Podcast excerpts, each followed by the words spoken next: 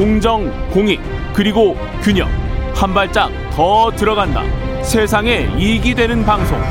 최경영의 최강시사.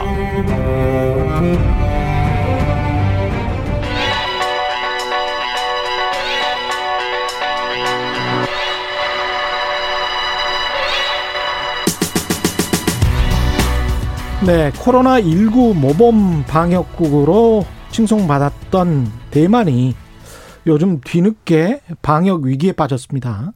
급기야 엊그제부터 국경 재봉쇄에 들어갔는데요. 대만이 이게 섬나라인데 오늘 송현서의 눈에서 대만 코로나 상황과 물밑에서 벌어지는 미중 백신 외교전까지 서울신문 외신 전문 송현서 기자와 함께합니다. 안녕하세요. 네, 안녕하세요. 예, 지난번에 이어서 이제 두 번째 송현서의 눈입니다. 송현서의 눈 두 번째 대만. 대만의 코로나19 확진자 수는 지금 어느 정도 되나요? 9일 이후에 1일 신규 발생 추이가 굉장히 급증을 했어요. 그래서 14일에 확진자가 29명이었는데 하루 만에 이제 15일에 180명대를 기록합니다. 180명대. 네. 이게 확산세가 심해지다 보니까 말씀하신 것처럼 이제 국경도 봉쇄를 했고요. 뭐 오락시설도 폐쇄를 했고요. 이런 봉쇄 조치가 일단은 다음 달 18일까지는 계속될 것으로 보입니다.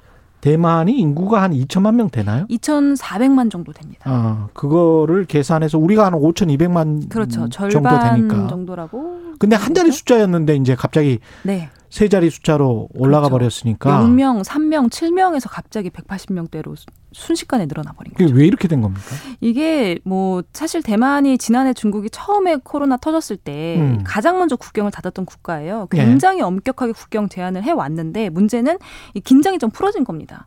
그러면서 한국 같은 경우에는 좀 인후통도 있고 열이 나면 코로나인가 반드시 의심을 하게 되어 있는데 이 대만에서는 열이 나는데도 코로나 의심을 하지 않고 환자를 돌려보내는 의료진들이 있었다는 거예요. 아. 그러니까 그게 이제 워낙 국경을 단단하게 닫았기 때문에 너무 안심했구나. 우리한테는 코로나 들어올 구멍이 없어라고 생각을 했다는 겁니다. 아니 그러니까 섬나라인데 국경을 닫았다는 의미가 공항을 아주 방역을 철저하게 했다. 방역도 철저히 하고 이제 입경 자체를 굉장히 엄격하게 제한을 했던 거죠. 배로 들어오는 경우는 있기는 있겠지만 그렇죠. 그것도 아주 소수로 있는 거죠. 네. 그러다 보니까 이게 우리는 잘 막았으니까 이 안에는 코로나 바이러스가 못 들어와라고 생각을 한 거예요. 뉴질랜드 같은 그런 느낌이었구나. 약간 그런 거죠. 네. 그러면서 이제 약간 지역 감염을 조금 느슨하게 한 겁니다. 지역 방역에 대한 그런 것들을. 그러다 보니까 이제 이런 것들이 방역이 뚫린 원인으로 지목이 되고요. 그래서 전문가들 사이에서는 국경 통제만 강화하고 지역 내 감염에 대해서는 고려하지 않는 부분들이 결과적으로는 어떤 사례를 어떤 결과를 만들어내는지가 지금 대만을 보면 알 수 있다라고 이야기를 하고 있습니다. 근데 그 확진자 수로 봤을 때는 뭐 전 세계 특히 이제 미국이나 유럽 뭐 한국과 비교해서도 그렇게 많지는 않은데 그렇죠. 사재기 현상도 벌어집니까? 코로나 팬데믹 초반에 뭐 호주나 영국, 미국 같은 데서 휴지 많이 사시는 거 보셨을 거예요. 그렇죠. 마트 들어갈 때 무조건 줄 서고 지금 대만에서 이런 상황들이 똑같이 벌어지고 있습니다. 또 휴지 사요? 네, 휴지도 사고 라면도 사고요. 휴지를 왜 그렇게 사는지 모르겠는데 라면 사고 지금 굉장히 시민들이 동요하고 있는 상황이고 게다가 문제는 지금 현지 기온이 굉장히 높습니다.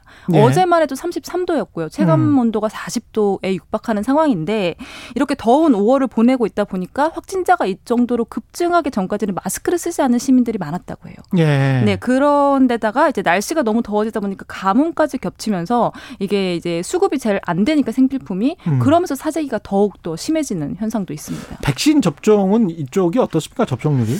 접종률이 그렇게 높지 않습니다. 지금 아까 말씀하신 것처럼 대만 인구가 2,400만 명인데 백신 접종률이 전체 인구의 1%도 안 돼요. 근데 그 이유가 한국도 코로나가 심하지 않을 때는 백신의 접종 필요성을 조금 못 느낀 부분들이 분명히 있었거든요. 그런 나라들이에요. 대만, 백신도, 한국, 일본. 네, 맞습니다. 대만도 맞습니다. 그래서 이게 좀 문제가 있었고 아스트라제네카 백신을 좀 들여오긴 했어요. 아주 소량이긴 하지만 그런데 혈전 논란이 전 세계에 있다 보니까 사람들이 또 이 기피해? 네, 기피하는 현상이 있었던 겁니다. 그래서 백신도 부족한데다가 백신 접종률도 전체 인구의 1%도 안 되는 수준이다 보니까 지금 백신으로는 이걸 막기가 조금 어려운 상황이 돼버린 거죠.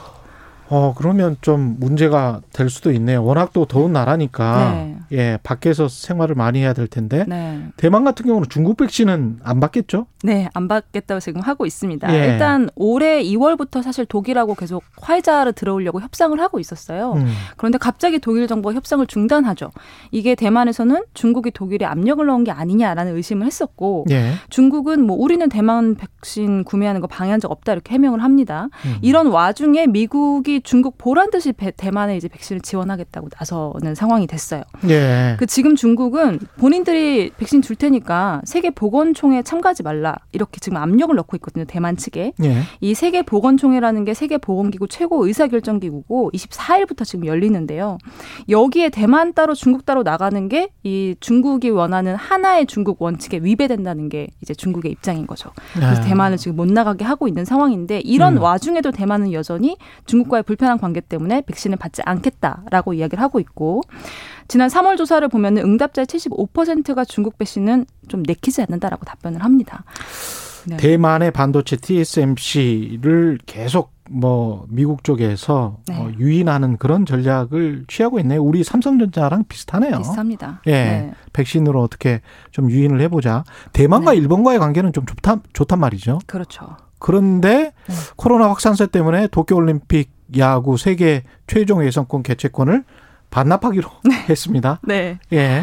그런 부분들이 지금 막 많이 맞물려져 있어요. 지금 일본, 중국, 미국, 대만을 둘러싸고 예. 이런 부분들이 결국은 미중 패권 싸움까지 가는 거 아니냐라는 이제 예측들이 굉장히 많죠. 대만에서. 네, 대만에서. 네. 왜냐하면 중국은 지금 자국산 백신을 1:1에 맞춰서 그 개도국 위주로 굉장히 많이 풀고 있습니다. 네. 그리고 특히 아프리카 쪽에 좀 많이 집중하고 있는 모양새죠. 반면에 미국은 이제 일본이나 EU 동맹국 중심으로 백신을 지원하면서 중국을 좀 포위하려는 모양새예요. 네. 그런데 미국 같은 경우는 지금 백신 부스터 얘기가 나올 정도로 이미 백신이 조금 여유 있는 물량이 생겼잖아요. 미국, 영국은 사실은 여유가 있습니다. 이미 많이 여유가 있습니다. 생겼습니다. 예. 그래서 이제 좀 밖으로 좀 내보낼까 하고 있는데 예. 이미 중국은 WHO에서 승인을 받기 이전부터 외국으로 많이 이 백신을 수출을 했기 때문에 그렇죠. 보냈기 때문에 예. 미국이 좀 한 발 늦은 게 아니냐라는 분석들이 있어요. 그러니까 중국 같은 네. 경우는 남미랄지 아프리카 쪽으로 많이 그렇습니다. 뭐랄까 외교전을 했잖아요. 백신 외교전도 가지고. 하고 이제 대만하고 수교가 맺어져 있는 아프리카 국가들한테는 또 주지 않겠다. 이런 식의 일종의 협박도 해가면서 지금